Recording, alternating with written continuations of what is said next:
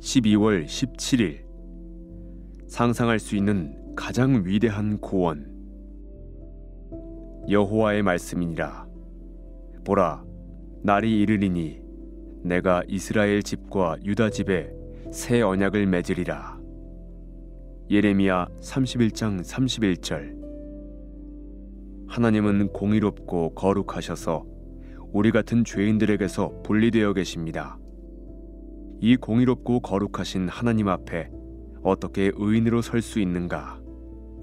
이것이 성탄절을 맞이하는 우리의 주된 문제입니다. 자비로우신 하나님은 장차 행할 새 일에 대해 예레미야 31장에서 약속하셨습니다.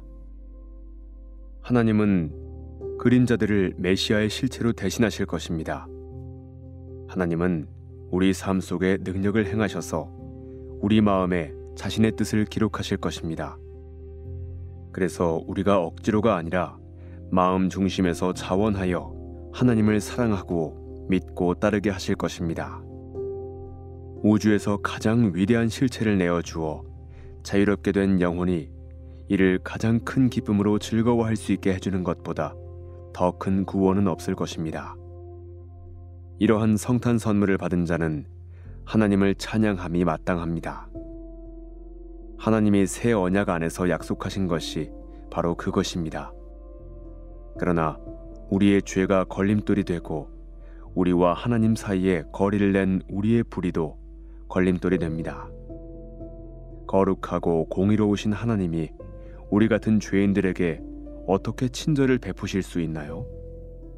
어떻게 우주에서 가장 위대한 실체이신 그분의 아들을 우리의 기쁨을 위해 내어주실 수 있나요? 답은 다음과 같습니다. 하나님은 우리의 죄를 자기 아들에게 담당시키시고 아들 안에서 심판을 행하셨습니다. 이를 통해 우리의 죄를 자신의 마음 밖에 두시고 우리에게 긍휼을 베풀어도 자신의 공의와 거룩의 손상을 입지 않으실 수 있었습니다. 히브리서 9장 28절은 말합니다. 그리스도도 많은 사람의 죄를 담당하시려고 단번에 들으신 바 되셨고 그리스도께서는 죽으실 때 그 몸으로 우리 죄를 담당하셨습니다. 우리가 받아 마땅한 심판을 받으신 것입니다. 이로써 우리의 죄책은 제거되었습니다.